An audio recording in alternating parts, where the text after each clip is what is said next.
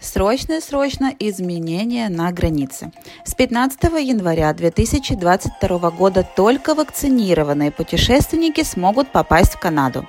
Те категории, которые ранее были исключены от этих требований вакцинации, теперь попадают под общие требования, а именно путешественники, которые приезжают к своим канадским родственникам, близким или дальним. Исключение дети до 18 лет, которые приезжают по программе воссоединения семьи международные студенты старше 18 лет, профессиональные атлеты и любители, иностранные работники, кроме работников сельскохозяйственного сектора, работники критически важного сектора услуг, включая водителей грузовиков.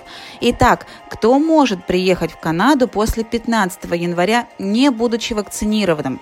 К моему большому удивлению, остались и такие – работники сельского хозяйства, члены экипажа морского транспорта, те, кто приезжает по гуманитарно-сострадательным мотивам, заботиться о тяжелобольном канадском гражданине.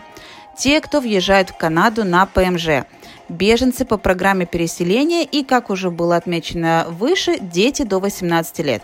С 30 ноября все передвижения по Канаде и за ее пределами будут возможны только при наличии паспорта вакцинации.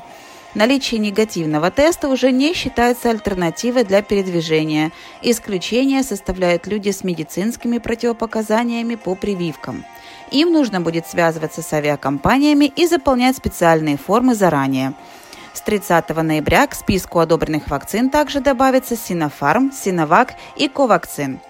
Есть хорошая новость. 30 ноября тем, кто покидает Канаду не меньше, чем, вернее, на меньше, чем 72 часа, молекулярный тест на границе не требуется, при условии, что вы, конечно, вакцинированы.